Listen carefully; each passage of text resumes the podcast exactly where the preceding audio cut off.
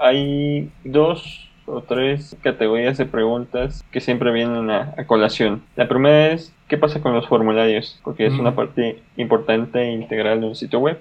La segunda es, ¿qué pasa si quiero tener un login para eh,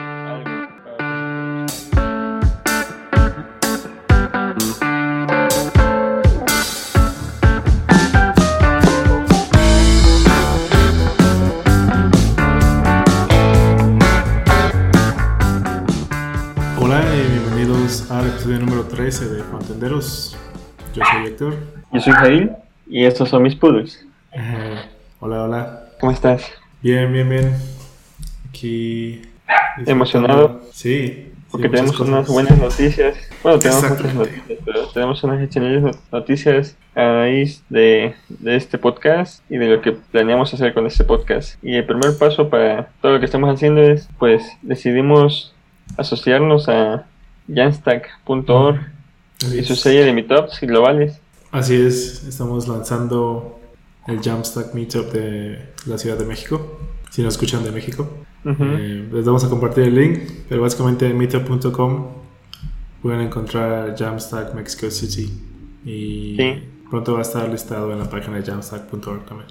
Sí, esperemos que no, no tardando. Y ya tenemos fecha para el primer, para el primer evento. Así es. ¿Cuándo es? Me creerás que no recuerdo. 20. No, tantos, 18, 17. 18. 18 de junio. A las 7 va a ser virtual, con Zoom o algo por el estilo. Así que, de hecho, no tienen que estar en la Ciudad de México para estar. De donde sea que nos escuchen, se pueden unir. Exactamente, mientras sea se escucha de habla hispana, porque al menos estos primeros vamos a buscar que sean de para habla hispana. Saludos a España, por cierto, que es nuestro país que más escuchas nos da. Así es. ¿De, qué otros países nos escucha la audiencia? Tenemos por ahí Venezuela. Saludos, Venezuela. Em, ya me agarraste de bajada, no estoy. Eh, en Chile, Argentina, Ecuador y México. Así que gracias a donde nos escuches. Todos de habla hispana, así que los esperamos en el meetup virtual de Jamstack Mexico City. Eh, yo creo que lo vamos a dejar grabado para ustedes en España. Lo pueden ver después. Eh, ah, sí, porque va a ser como a las... Sí, muy temprano. 3 de la mañana, más o menos. Y aquí nuestro co-host va a estar hablando de Sola, una de las de los generadores de sitios estáticos con Rust. Sí, sí, sí, es mi, mi generador de sitios estáticos favorito es Hugo, porque es muy rápido. Está, aunque el, sistema de template es algo diferente a los demás porque es con Go. Se aprende. El punto negativo de Hugo es la documentación. Está medio ahí. Difícil encontrar lo que buscas. Pero sola promete lo mismo, pero con mejor documentación. Entonces me ando animando, ando practicando ahí eh, cómo se crean sitios estáticos con sola. Y pues la primera plática va a ser sobre eso. Porque como mencionaba en un podcast anterior, apuesto mis apuesto una camiseta de, de, de frontenderos para finales de año que solo está en el top 10 a finales de año. Vamos a grabar un episodio para fin de año y vamos a, a rifar esa a sortear esa camiseta. Exactamente. Pues esperamos pues ahí está. Sí, si quieren aprender sola o conocer más, junio 18 a las 7 de la noche, vayan a meetup.com, diagonal Jamstack, Mexico City Ahí les compartimos el link en las notas de este episodio. Muy bien. Y para el tema de hoy, pues continuando con esta, este tema en general, vamos a hablar un poco más a fondo de serverless. Sí, porque todo lo que hemos visto en estas en estos 12 capítulos, este es el treceavo, ¿no? Así es. Ya, 13, viernes 13. el 13 de viernes. Pues todo conlleva a darle más herramientas al, al frontendero moderno, al frontendero de hoy. Y pues hoy hablamos de serverless como conjunto de todo lo que hemos visto. Así es. pues comenzamos por qué es, que es básicamente, como dijimos, una extensión de lo que hablamos en el episodio pasado. Eh, y vino a darle poder a los programadores, no específicamente frontend, pero si eres frontendero, nos vemos muy beneficiados por esta tecnología. Eh, básicamente podemos escribir JavaScript y lo tocamos en un episodio pasado, ¿no? Escribimos JavaScript, lo hosteamos en una de las múltiples plataformas y no nos tenemos que preocupar por servidores, que es tal cual, literalmente el nombre de la tecnología, serverless.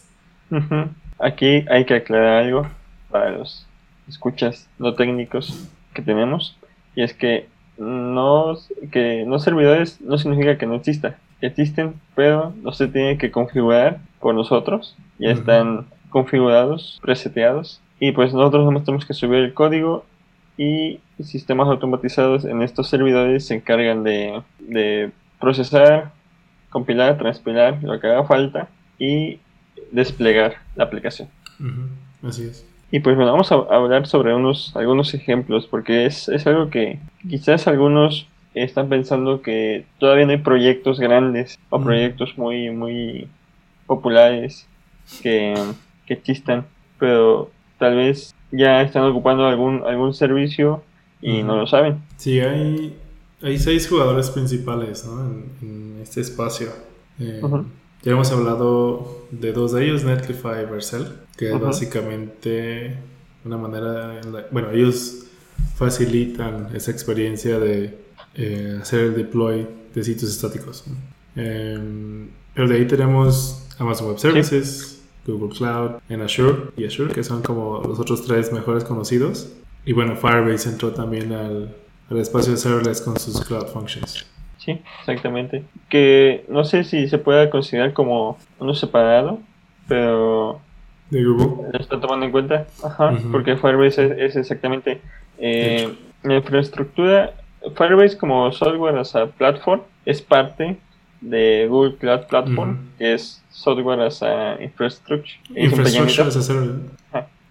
Y as. Ajá. Y se puede decir que son el padre y el hijo. Google Cloud Platform sí, exactamente. Mientras que Netlify y Vercel son, pues, los dos eh, caballos negros, si tuviésemos que hablar en una, en un, este, deportivamente, porque le, están compitiendo con clientes y, proyectos a, a, estos tres grandes, a Google, a Amazon y a Microsoft.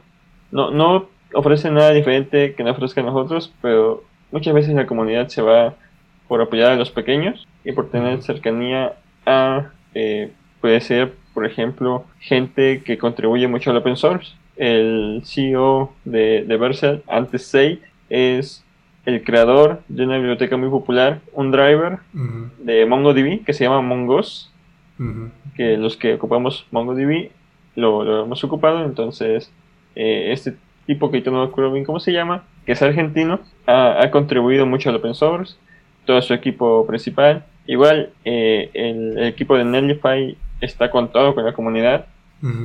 Entonces por eso no hay que descartarlos. Em, como tocando de nuevo lo de los proveedores, em, estaba revisando este sitio, lo vamos a compartir, serverless de CSS Tricks, que nos compartiste hace rato.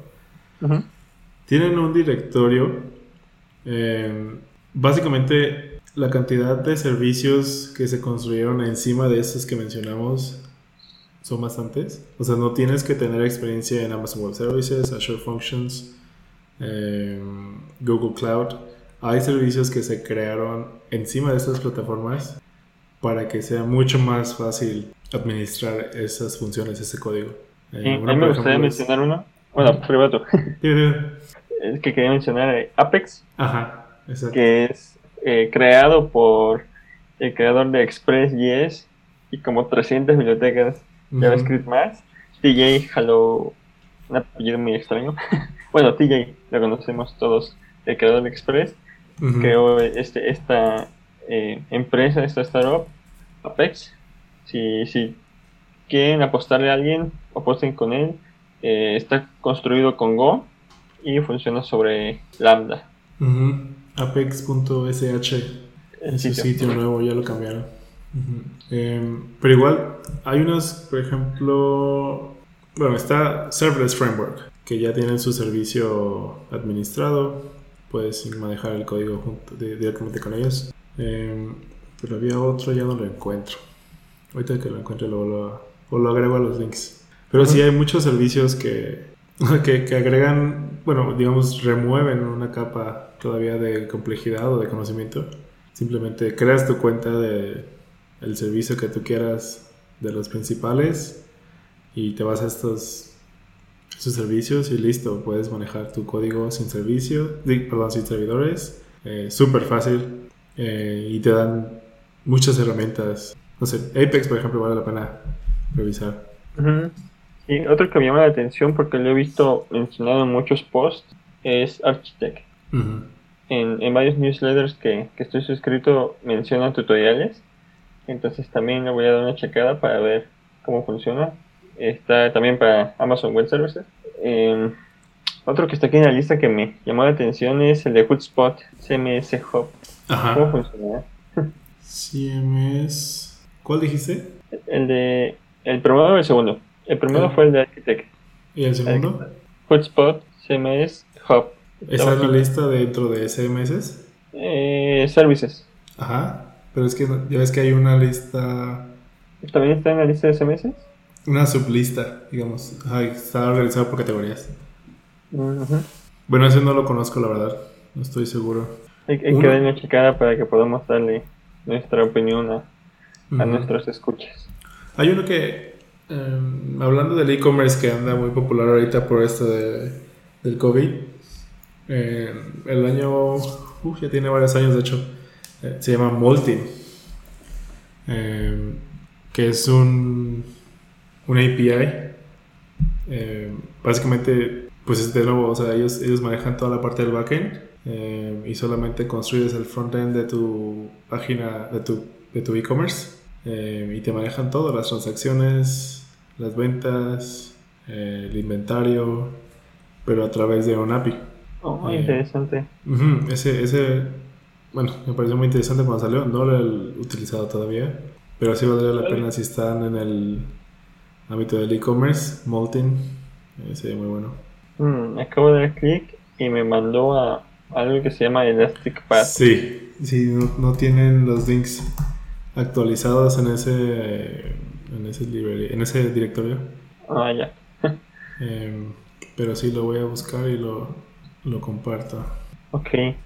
Quiero hacer un pequeño espacio, pequeña pausa para mandarle saludos a Mauricio Telles, que es uno de nuestros escuchas más, más antiguos. Sí. más, frecuentes. De hecho, ya nos, nos contactó, hizo una mención en, Twitter. ¿En dónde? Eh, sí, en Twitter. Y eso es, eso es de, aplaudirse porque él casi no lo ocupa. Entonces, viejo amigo mío, eh, backend, que está atrapado luego en los caminos del frontend y por eso nos escucha. Saludos, Mauricio. Muy bien. Creo que, discúlpame, es que me quedé revisando esto de Molting y de hecho creo que fue integrado a LastiPath.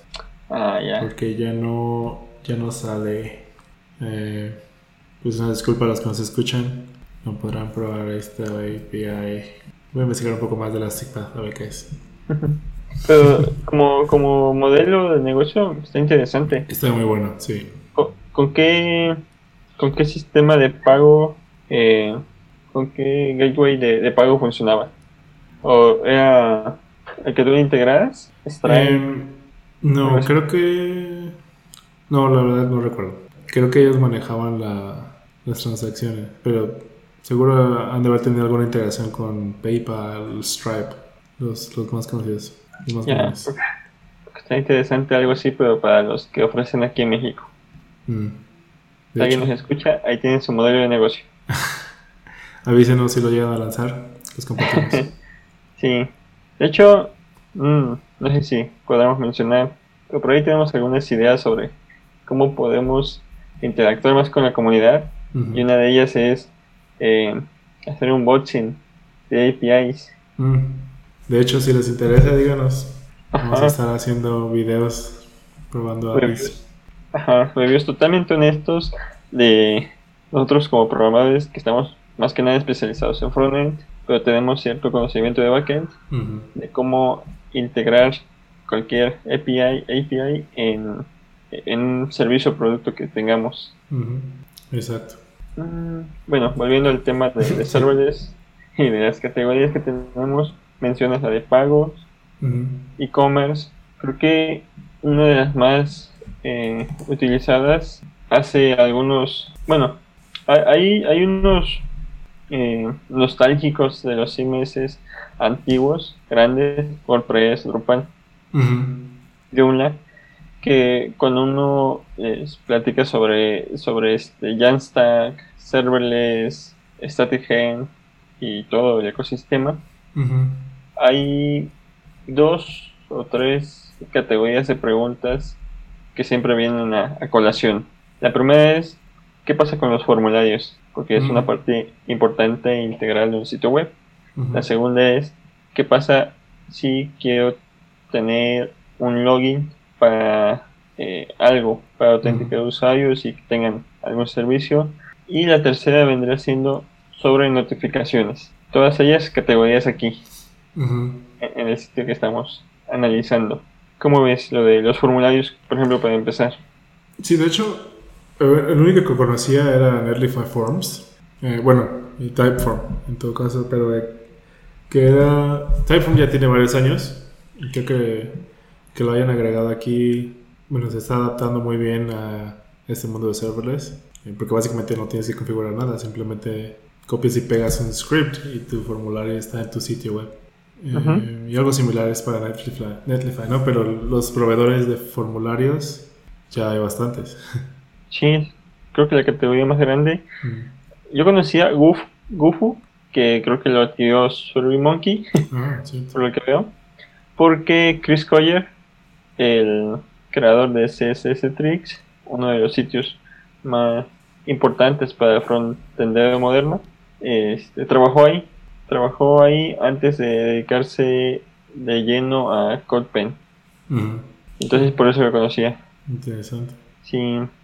Que por cierto, hablando de CSS Tricks, que este está construido sobre WordPress, entonces no podemos hablar de, de, él en este tema sobre serverless. Eh, quizás en un capítulo siguiente hablemos sobre WordPress, porque es, es el 40% de la web, entonces no, no podemos no mencionarlo.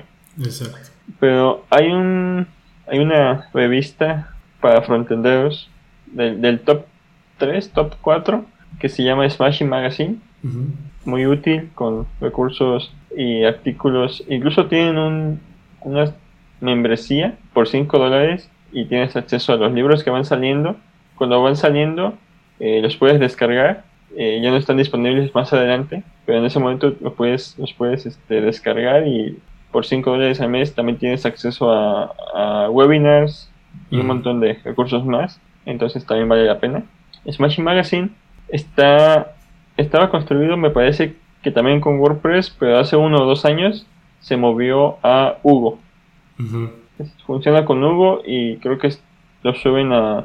No estoy seguro si en Nelify. Vamos a ver si, viene por aquí. Sí, ya es, es tal cual una prueba de que esa nueva manera puede, pues como decíamos, o sea, es, es, muy poderosa, es más barato, es más seguro.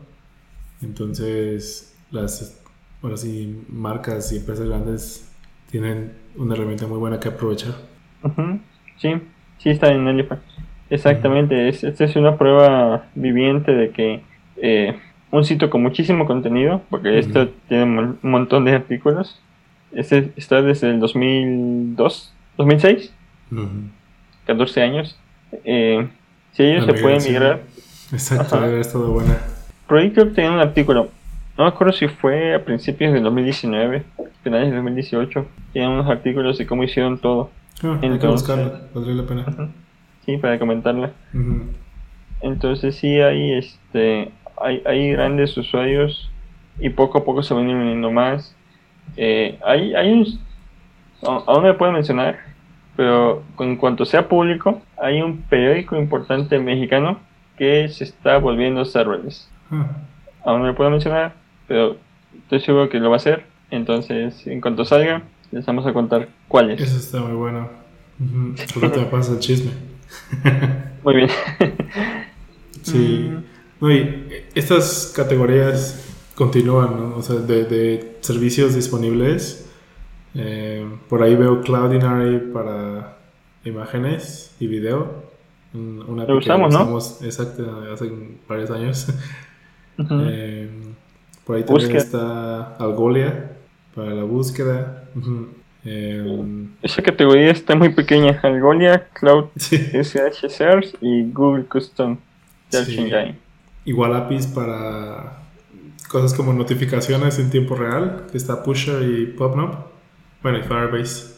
Ujú, Que Firebase tiene un producto muy bueno, creo que es el más popular. Firebase Cloud Messaging, Ujú. que también si necesitan notificaciones puede ser su, su apuesta. Sí. Y Mailgun, OneSignal, SendGrid, Twilio. O sea, la lista de servicios es interminable. Hay, hay, vaya, de pagos ya sabemos, PayPal y Stripe son los más conocidos. Pero sí, es, es un mundo muy bueno, muy interesante. Eh, incluso este sitio, ah, mira, este sitio que estamos hablando de Serverless CSS Tricks lo hicieron con Gatsby, Gatsby, y está en el. Sí, sí, lo había, lo había este, visto.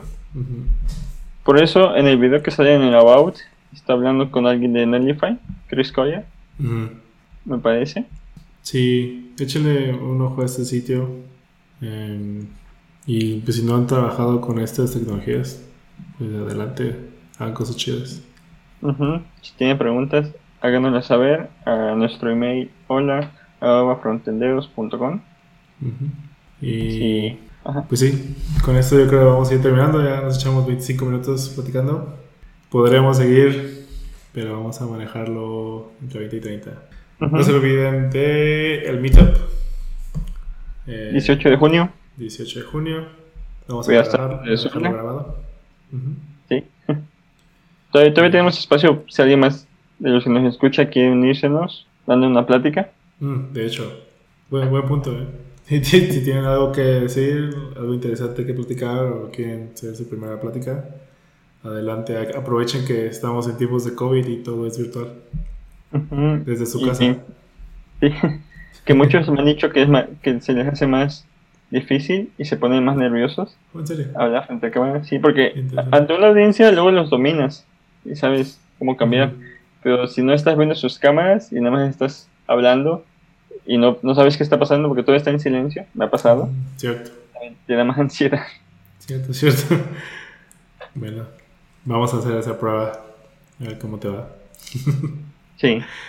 Bueno, pues aquí terminamos este episodio. Muchas gracias por escuchar. Y. Ah, tal vez no mañana, porque ahorita estamos disminuyendo un poco la, la cantidad de episodios que hacemos por semana, ¿no?